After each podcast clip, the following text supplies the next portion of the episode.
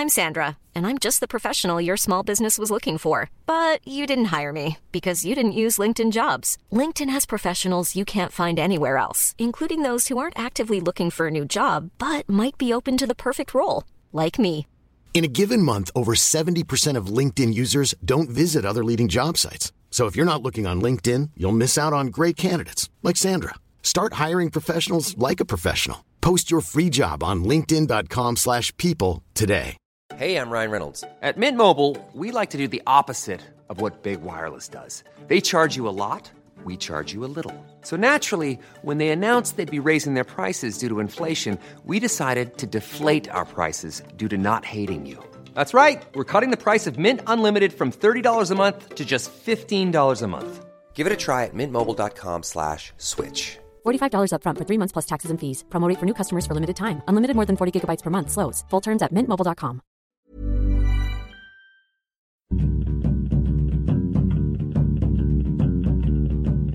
Hello, welcome to Film Fandango, the film podcast. My name's David Reed, and joining me, as ever, is Mister Marek Larwood. Hello, Marek. Hello, David. Oh my God, what's happened to Marek?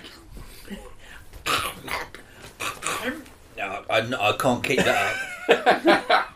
You remember in your youth when uh, you could do crazy voices with your throat all the time, and now it, you can do them for about twenty seconds. I remember having a burp gun where you used burp to fire the... Well... What? Yeah, I call it a burp gun. It's basically you point your finger at something like you're shooting and yeah. you have to burp to shoot. I could never burp on cue. Well, you could do it about ten times and then you stop, uh, make, you stop feeling nauseous and make yourself sick. I can't do it. I've never been able to. No, Just, Justin Edwards is the master of burping on No cue. One's done it more than... Um, you can't do it more than twelve times without dying. Is that right? Your, your bomb explodes. From a build-up of air. Uh... Your bomb explodes from your head. Oh, my God. Inwards and upwards. Yeah. Like it a volcano. Go, yeah. Oh, my God. Uh, like, but replace the lava with hot, hot shit. You better be good at counting if you're playing that game. Yeah. Just go to eleven and stop. It's a bit like that thing of when you say, um, what's his name in front of the mirror? Candyman. Piers Morgan. Don't say Candyman three times in front of the mirror. Don't do eleven burps. Or you do volcanic... Uh, Shit volcano for you. Wow. Like Scanners, but worse. There we go, a film reference. And Candyman. This is all about films, really. Do, it's not know, about horrible bomb I don't disasters. Know. I've listened to a few film podcasts. I don't, I don't know anyone, including us, who does film podcasts. Pricks. All just referencing all these things. Oh, just stop referencing something and make your own point. You're not doing it. You're not doing an English essay now. Yeah. That's yeah. what used to annoy me about having to do essays. When I went to university, yes, I have been educated. I, I, and you realise you can't actually have any of your own opinions. You've got to just read some other twats' opinions and quote them. That's right. Yeah, yeah, yeah. All your personal opinions are invalid unless someone's had them beforehand. Correct. And you can uh, back up your statements by going, "Well, an important man thought something similar." This man is much more intelligent than me because he has got a book in print. That is five times the price of a normal book because the print run is so minimal. Yeah, if any book costs over fifty pounds, it means nobody wants to read it. But you have to buy it in order to do this essay. Yeah. My, uh, not to get onto this, but to get onto this, uh, my head of department at Edinburgh doing anthropology uh, with two hundred fifty students would just read out the next chapter of his book every week and set us an essay based on it. There were three copies in the library. So everyone had to go buy his book. He was so fucking boring. It was all about the history of anthropologists and why they were all wrong except me. Um, Who's your favourite anthropologist? I don't know. Can't name any anymore. It all goes. All the memories go. Well, it's useless knowledge. All the memories go eventually. Yeah, they do. They do. I used to be able to speak Spanish. Imagine that. I used to make yeah, but I make a cup of tea. Yeah. Instead of just being covered in milk and porcelain. Shattered porcelain. That man oh, forgets to matter. How'd it go film. Again? Um, well, it's funny uh, you should be slagging off people just making endless references because I went to see T two Trainspotting this week. Why do they call it T two? Because it sounds like Terminator two. Well, that's people have criticised him for that. And Danny Boyle said he actually did contact James Cameron and say, do you mind? Because... Uh, Terminator two Judgment Day isn't ever officially referred to as T two. It's just a fan name for it, I think. And I think it was partly just to be a bit interesting with the titling of something, plus the T two sounds like a train, doesn't it? May I just so, interject and say, that heavy breathing is not me, it's Buddy breathing onto my coat, but I'm worried that people would think that while you're talking it's me doing the... in the background. It's Buddy, who is, for new listeners, is a dog. Yes, Buddy, the heavy breathing dog. Um, yes, so I went to see, twenty years on, uh, since nineteen ninety-seven, Renton and the Gang are back for more high japes. Uh, a bit, bit of a risk, isn't it, this film? Uh, what do you mean? In terms of remaking a real cult... Uh, Classic tot- twenty years later. But a t- or totally... Of its time. Yeah. Well, first things first. The story is about uh, Renton, twenty years on, um, and he has uh, put aside his addiction to heroin uh, and is now addicted to running. So he's just oh, swapped one God, addiction for another. Can't make him anything more boring than people talking about running. Well, they don't for much of it, but this is, it's it's a very contemporary addiction, fitness, you know. And uh, but he has a, a heart murmur, and that is the inciting incident for him to... He collapses on a treadmill at the beginning. And to go back to Edinburgh and to revisit his old life, where Spud is uh, off the heroin, but he's been on and off it ever since. Sick Boy is still there, or Simon, as he's now known, uh, blackmailing people, uh, using uh, his girlfriend as a lure, and filming people doing uh, naughty things. And Begbie is in prison and has been for twenty years.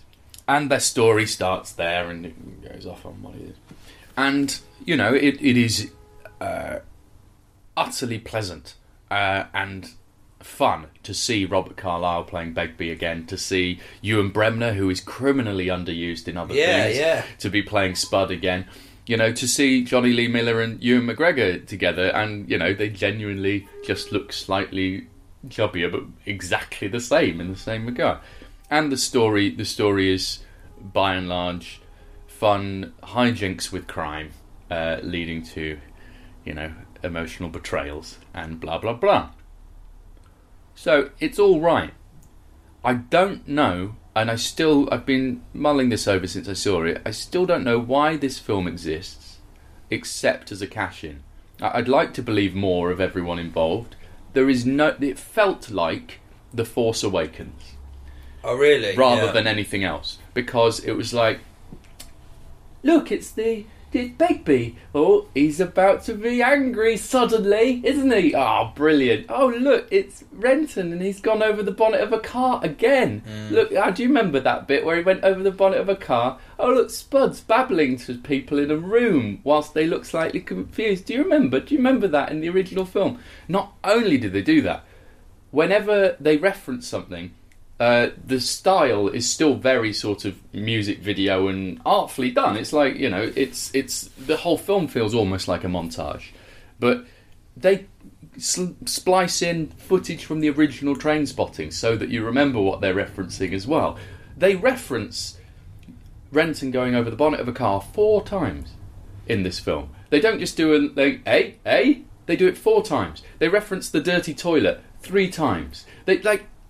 It's all it is is a nostalgia trip for people who were young in the nineties and enjoyed watching Trainspotting, and it has nothing, nothing to say about being middle-aged in uh, the twenty-first century. Oh, really? Absolutely nothing. I it's thought just, that, I, I it starts that's off it well. Be. It starts off well with, you know, as in he's now addicted to fitness and it, and he's sort of. Therefore culturally grown apart from the others, but it's all so superficial in terms of what it actually says about anything, and it just turns into a indulgent revisiting of the past. And it, it tries to have its cake and eat it by saying it's aware that that's all they're doing, but it also doesn't have anything to add. Do you think it's because it, these days it, it's you know the, the T V series uh, because of the We started off with um, twenty-four, didn't it? You get to see now. You get to see characters really progress over twelve episodes and several series. So you really get to know these characters. And with yeah. Trainspotting, they're all such well, brilliantly defined characters. Well, I in the, disagree. In the, first, in the first, in the first film, I disagree. I oh. think I think Spud is, and Begbie is, and and Sick Boy. Sick Boy slightly. He's sort of a bit grumpy. He's Scotland's Vince Vaughn, but um, Renton actually is just pretty. That was his character. He was pretty and sort of the spirit of the age. And so Ewan McGregor, I think, is a brilliant actor, like um, and underused as well. Like in The Impossible, he shows he's got chops. Like he can do this stuff. He can do the, the more difficult, nuanced, darker stuff. And Renton, I think, is laid bare as in this. He's just the actor Ewan McGregor because there's not. It doesn't really. There's nothing really to him. Mm. And Sick Boy is a cartoon. And it's it, it there's just it's some, something's not working here, and they end up having to go down some odd paths with the plot just to make it work. And by the end, I was cringing. Really? Yeah, genuinely. With the plot, they take Spud down, and where it's so it's got that thing of when you you're constantly aware of the first film rather than we're using the characters to make a new film that's relevant to now. Yeah, it's simultaneously. Um, nostalgic and hugely self-congratulatory by going, hey, look at this thing that you all love that I made. Look at this thing. Do you remember that image that I created? Do you remember? Ah, it's just the constant... It depresses me that all middle-aged people are given in this age to uh, represent them is a nostalgic look backwards to better times. I think that's that's a really good point. It's never there's it's... nothing for for you know. I I don't count myself as middle aged yet, but certainly I was the age that thought Trainspotting was fucking cool, and you know it was part of my uh, the culture when, I was when, part of. How old are you going to be to classify yourself as middle aged? Uh, how old are you now? Forty. Your age, yeah. My age.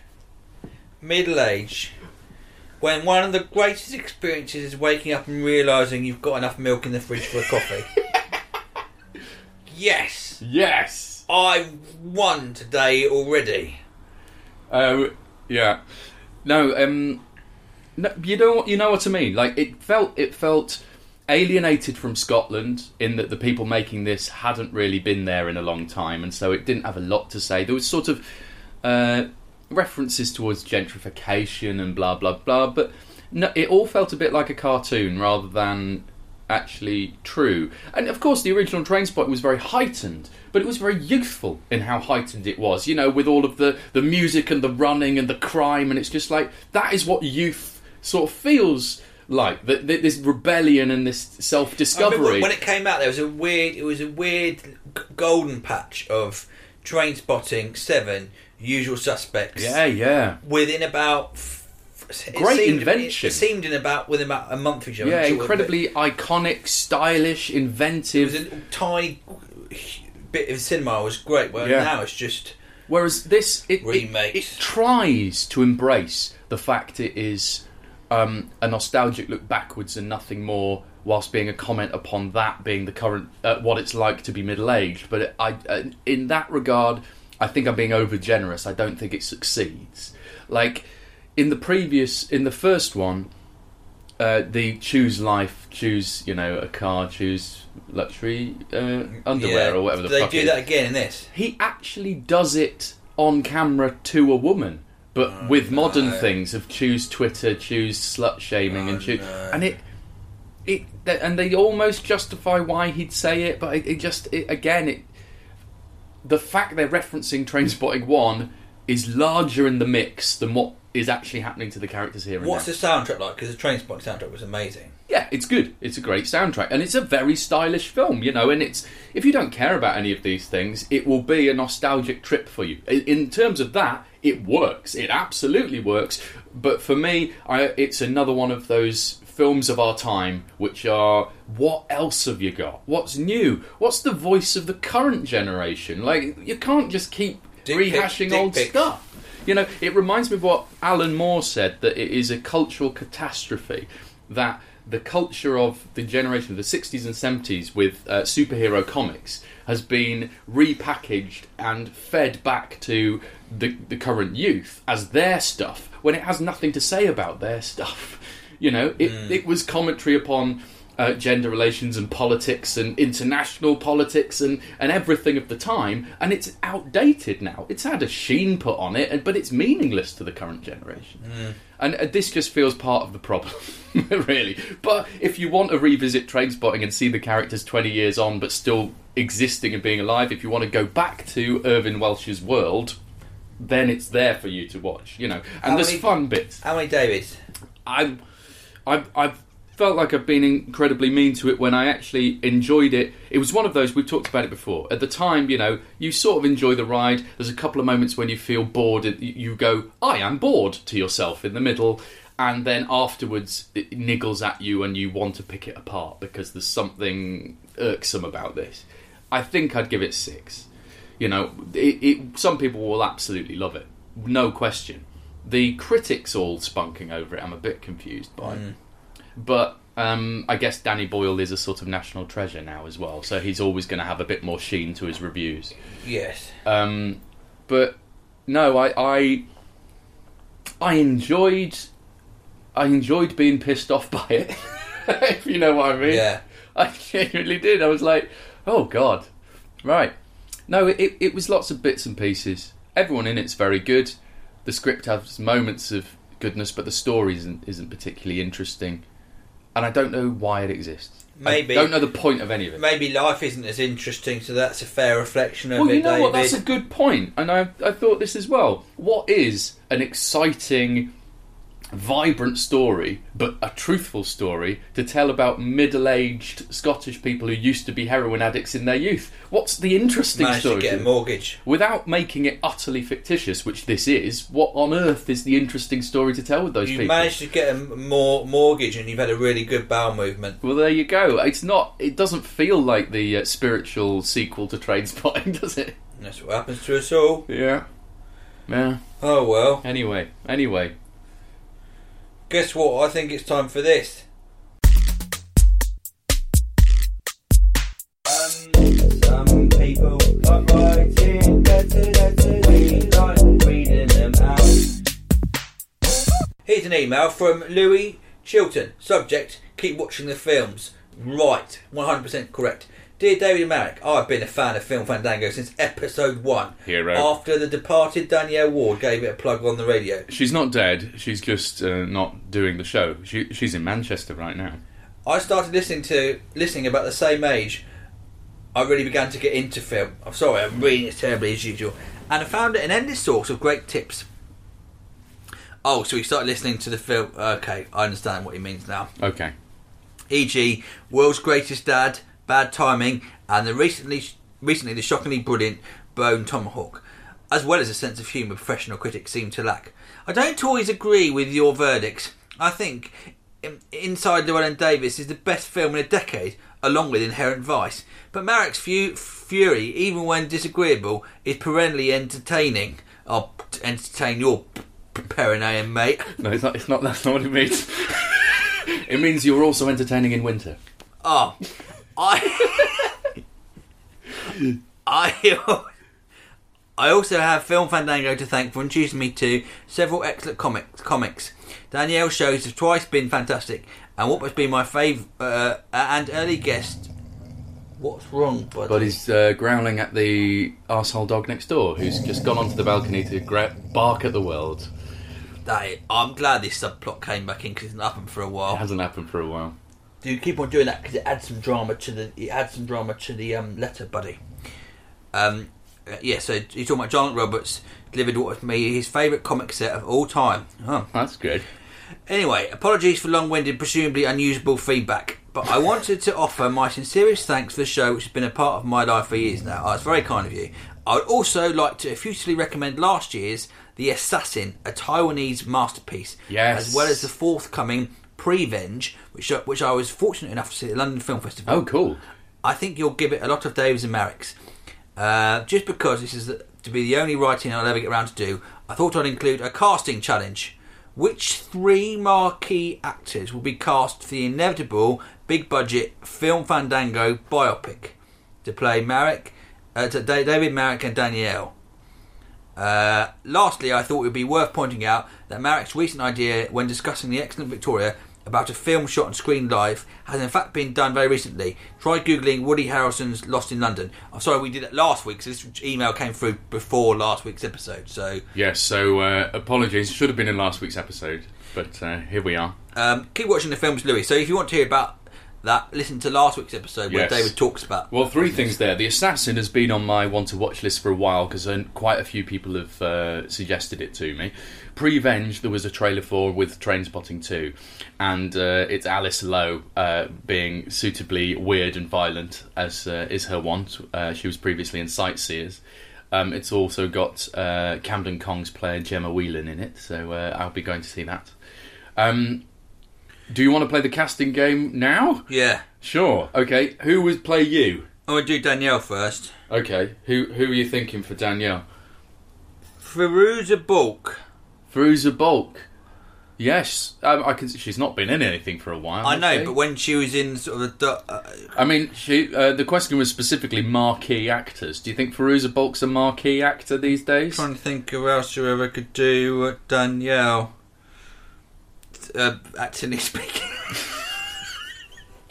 um, sure. You, who is your? Who would you cast? You, I mean, you it's probably do. Weird, me. It's do weird, this. Isn't it? Yeah.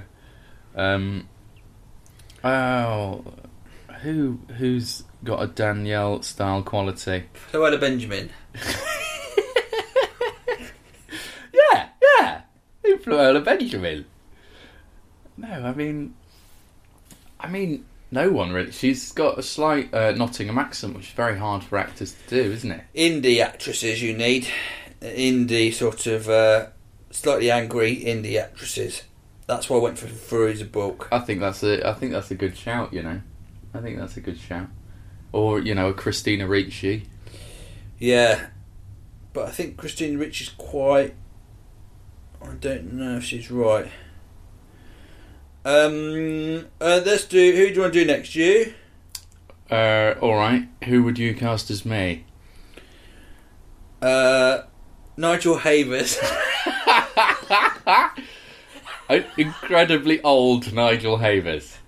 A young Nigel Havers. uh, no, he's again marquee actors, and you know now the film's being made tomorrow to ride this wave of. Film I, Fandango popularity that I currently think on. Nigel Havers should have been a big star after watching Chapter five, but he never really yeah. translated into it. So I'm just giving him another chance.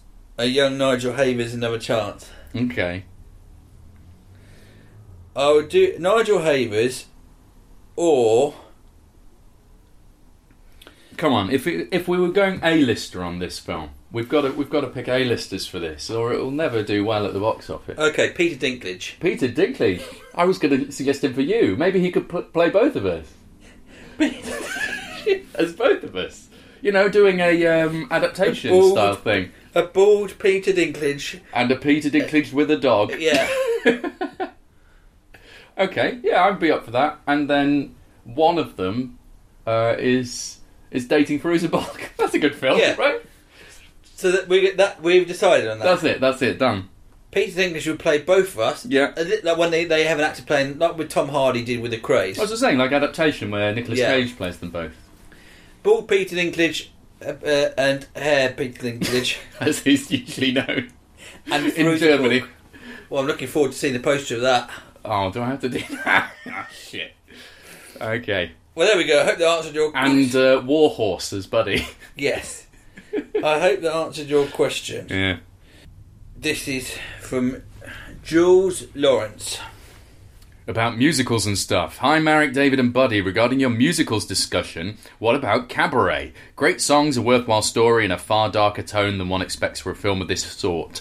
The scene with the angelic kid from the Hitler Youth singing Tomorrow Belongs to Me at the beer hall is absolutely chilling. David, thanks for bringing the slow, uh, thanks for bringing Slow West to my attention. Saw it on Netflix the other night and absolutely loved it. I assume, as you like this one, that you've seen Jim Jarmusch's Dead Man, one of my personal favourites and possessing of a quite similar dreamlike feel. Here's a discussion, uh, topic slash question for you. My eleven-year-old son is keen on movies, but the fact is nothing older than about five, year, five years ever seemed to come onto kids' radar. I've set myself a job of introducing him to the history of cinema in a hopefully non-pretentious way. John Huston's films, Moby Dick and The Man Who Would Be King, have both pro- proved winners. Both absolutely ten Jules classics anyway. A few old Errol Flynn, et cetera swashbucklers, the odd old R K O horror, et cetera. Any further suggestions for our continued journey? Keep watching them, guys, and a big thanks for making my drive to or from work on Fridays bearable. Cheers, Jules. P S. For Buddy, best dogs in movies. I put forward Frank from Men in Black and the dog from The Artist. Um, well, thank you for that. Films um, eleven-year-olds would... would like um I mean I'd personally go for my personal uh favorites from that era, which were um Time Bandits, uh Willow, and uh Baron von Munchausen. Um very strong Terry Gilliam, but history is I mean slant, you got but Hitchcock wise you could watch The Birds. I think an eleven year old would really like that. I think that's his, that's you know one of a bit more action type. Sure. Hitchcock. Uh what other films would be good for an eleven year old? Flash Gordon. Oh yeah, it's not really the history of film though, is it, if you're trying to educate? Oh, I don't it. know I mean eighties stuff. What about Big Trouble in Little China? Yeah, these are all these are films that eleven year olds could watch. The ones classical films that eleven year old might enjoy and be educated on. I think Errol Flynn's Robin Hood is a great shout from Jules. Yeah. um Oh, what else is there from way back when that I've seen and enjoyed? Don't watch um, A Monster Calls. Don't watch A Monster Calls, and maybe don't watch Don't Look Now. Yeah. Oh, that sort of answered it, isn't it? Sort of. Um, yeah. I bet people love it half-answered questions anyway. Yeah, absolutely do. Okay. Here's a, uh, an email from Short Film Sunday. Uh, your Breakfast Club chat and the bit about Short Circuit made me wonder about other beloved films that aren't really P C anymore and how we cope with watching them. Back in my video store working days, we were partial to Holiday Inn. From Thanksgiving to Christmas, we were subjected to Christmas films ad nauseum, so with that, at least there was the fourth of July and Easter. Uh, but there's a big President's Day production, and the bits about G W and the cherry tree are fine. But Lincoln freeing the slaves includes some bits that are not okay. Minstrels in black faces, the word darky. Really not okay, even though the context is celebration of emancipation. So I still enjoy the singing and dancing, but I was surprised to see it played in a local theatre this year.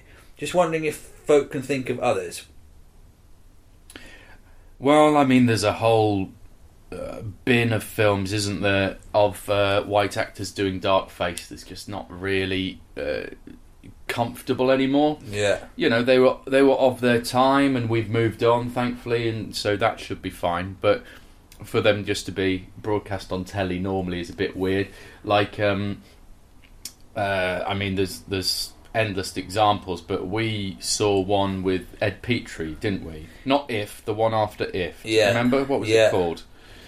um I'm trying to remember what it was called. Just call it The One After This. If the One After If. um Come on, we must remember. Mal- I'm looking through Malcolm McDowell's C V, and he's been in so many fucking films.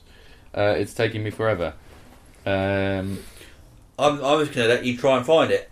I'll fill in. Can you not nice... remember what it was called? I, I can't remember anything. I'll fill in with this nice tune. Okay. I like watching films. I... It's a new jingle immediately. No, don't. If I sing it, anything, someone's going to put it in a bloody jingle.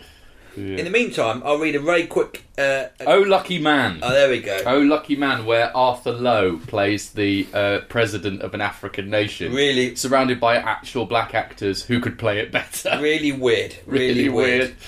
weird. Um, um, then there's uh, slightly odd ones like Alec Guinness playing um, playing a sheikh in Lawrence of Arabia. Of course. Yeah. And with modern H D prints, you can see the, the makeup line around his chin oh, and stuff, you know. Very odd. Uh, quick email. Uh, Tyler Rundy said, "Hi guys, the wife and I watch Hunt for the Wilder People based on your suggestion. We liked it quite a bit. It's pretty rare to get a good comedy that blends in heart and story these days. A solid eight Tylers. Keep up the good work and keep watching the films." Um, okay, well, talking about recommendations... which you've been uh, sending in recommendations. I watched a film on Netflix. Yes.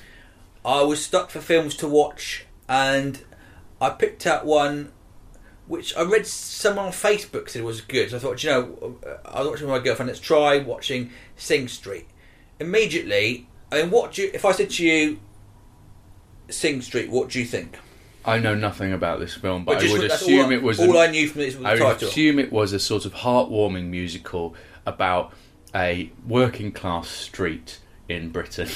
And what sort of feel to it? Um, it would be slightly uh, dark, but with the edges cut off at times, but mostly just sort of uplifting. So a bit like Pride. Yeah, I thought it would be, from the title, like Glee. Yeah. A, an English version of Glee and a real sort of musical for people who like musicals. So I had no interest in this film. And yet you watched it? Purely on the title. Right. And I thought, you know, I'd take a gamble on it because someone I trusted on Facebook who's recommended me good books before yeah. said it was really good. So I thought, just purely on that. And I said, to, and my girlfriend was reluctant to watch it because of the title, Sing Street. No one I know has watched Sing Street. Purely because people go, it sounds like a terrible musical. Yeah. It's the worst titled film, I think. Oh no, Spring it, no, in, is in, the worst in, titled in ter- film. In terms of what it is, it is misleading. Yeah. Because no one... Well, let's play this game. Um, we'll, we'll get back on to it. The film Spring, what do you think that's about? Um, well, happy flowers coming out. Right. If I told you it was a Trump, uh, incredibly dark romance... Um, about a immortal vampire, would you be surprised? No. Has it got any trampolines in it? No, none whatsoever. Trampoline breaks. It's a fucking terrible title. It's a great film. It's weird you have to have some... The title said so much. I think Sing Street put so many people off this film. This is a musical. It is... It is a coming-of-age film about this boy uh, who has to move schools in Ireland. Right. And he joins a different school, and his uh, parents are going through uh, a diff- tricky relationship. He lives in that big house with his brother and sister. His brother's a dropout who's really into music, who's trying to educate him on right. music. And he decides to form a band. This film is absolutely brilliant. It, I was so shocked when you start watching a film and you think... And it does something. You start to think, "Oh, this is all right." When it does something, you think, "Oh, shh, this is. Could it be really good?" You know, you yeah, really yeah, think, yeah. "Is it really this good?" It is this good. My here's my controversial opinion. I've watched it a, a, a few days ago, so it's a time to sink in. I think it's a better, possibly. It's not. It's up there with La La Land. I think it's. Absolutely incredible musical. The main character is this sort of kid, so he, and it's set in the uh, eighties. Right. So he is almost discovering music. Have you just and watched The Commitments? Now it's now it's similar to people liking it to Commitments. Right. I don't think it's that much like the okay. Commitments at all. It's sort of very Irish, but it's just definitely that sort of. It feels Grange Hill sort of crossed in. Uh, crossed with a musical without the sort of grubbiness of Grange Hill, but with more charm. The support, the main cast member, I think he sort of. I don't especially rate him, but it's that thing where you've got the lead is almost a bit charismaless, so it allows all the other characters to come through. For example, the his love interest is played um, uh, by Lucy Boynton. Who looks very much like a Felicity Jones character. Okay. Uh, the guy who plays his brother, called Jack Raynor, is absolutely brilliant as this sort of... Uh, I recognise him. He's uh, really... I think he's going to be a big star. I was in Macbeth and Free Fire. I've seen him in publicity shots for Free Fire. Oh, yeah, he's been in a lot of high-profile things recently. He then, plays a sort of nicer version of the comic book guy in The Simpsons, that right. sort of geeky guy. Uh, Aidan Gillen plays his dad, and... Um, I think Marie Kennedy, who was in the, I think she was in Commitments, plays his his mum. It's just utterly charming, and the music is really, really good. All the songs are good, and it's never. it's a bit like La La Land. It's never a musical. The songs are just there, so they they're like filming an eighties yeah, video yeah. for the band. You have a song, and they're all performances, and they're just part of the story. It's never breaking into song as a separate song. Um, I was utterly charmed by this, and I think it should have been up there for. Uh, if you want to watch a feel-good film in January, we've already talked about Hunt for the Wilder People yeah. being good. La La Land's another feel-good film. This is a real gem on Netflix, and I think it's got a lot of popularity, cult popularity, but no one I know in their thirties and forties is watching it because you think it's just a film for children, and when it's not, it's a film for people who grew up in the eighties. And I, I, it's quite applicable to me because I'm sort of forty, so it, I understand mm. all these references are things that I really understand.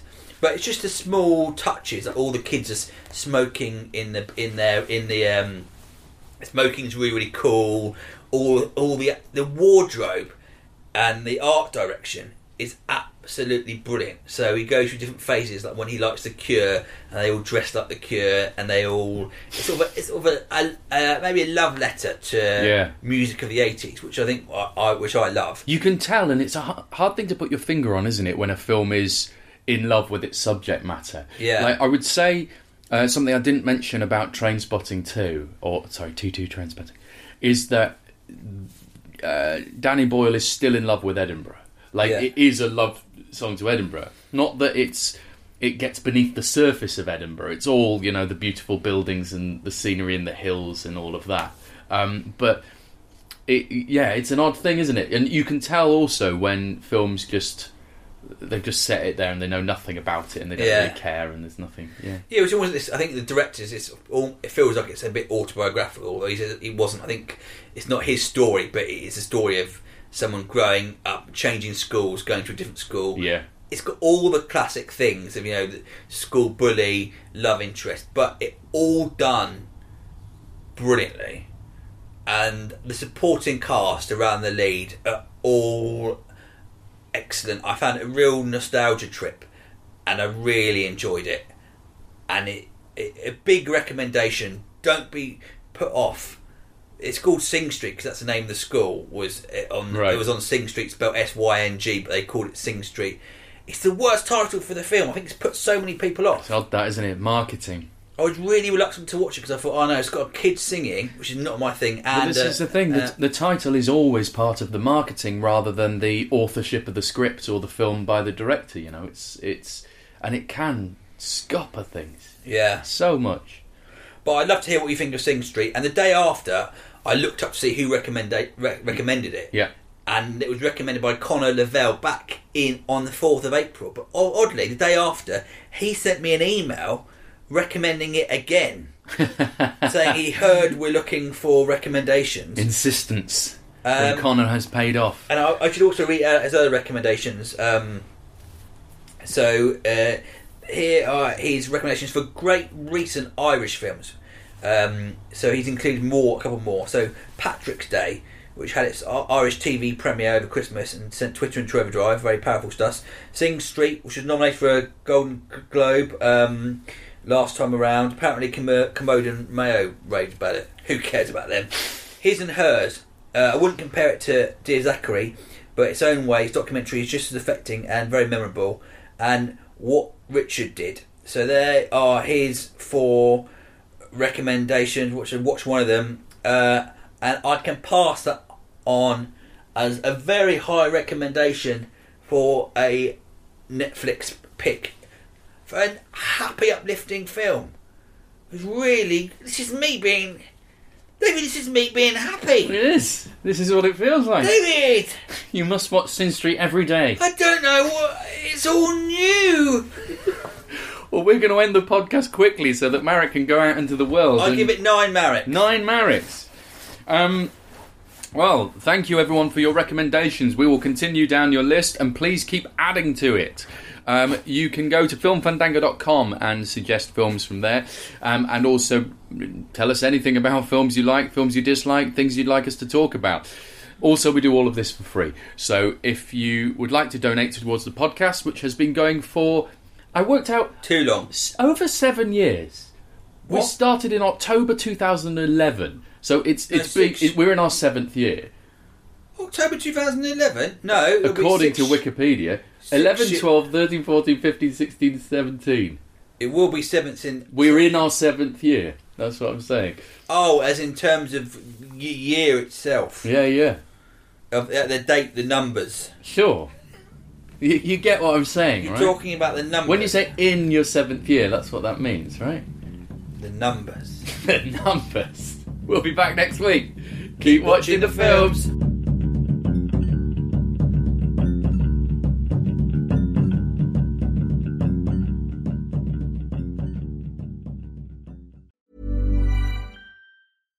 Hi, I'm Daniel, founder of Pretty Litter. Cats and cat owners deserve better than any old-fashioned litter. That's why I teamed up with scientists and veterinarians to create Pretty Litter. Its innovative crystal formula has superior odor control and weighs up to eighty percent less than clay litter. Pretty Litter even monitors health by changing colors to help detect early signs of potential illness. It's the world's smartest kitty litter. Go to pretty litter dot com and use code ACAST for twenty percent off your first order and a free cat toy. Terms and conditions apply. See site for details. Planning for your next trip? Elevate your travel style with Quince. Quince has all the jet-setting essentials you'll want for your next getaway, like European linen, premium luggage options, buttery soft Italian leather bags, and so much more. And is all priced at fifty to eighty percent less than similar brands. Plus, Quince only works with factories that use safe and ethical manufacturing practices. Pack your bags with high-quality essentials you'll be wearing for vacations to come with Quince. Go to quince dot com slash pack for free shipping and three sixty-five day returns. Even when we're on a budget, we still deserve nice things. Quince is a place to scoop up stunning high-end goods for fifty to eighty percent less than similar brands. They have buttery soft cashmere sweaters starting at fifty dollars, luxurious Italian leather bags, and so much more. Plus, Quince only works with factories that use safe, ethical, and responsible manufacturing. Get the high-end goods you'll love without the high price tag with Quince. Go to quince dot com slash style for free shipping and three sixty-five day returns.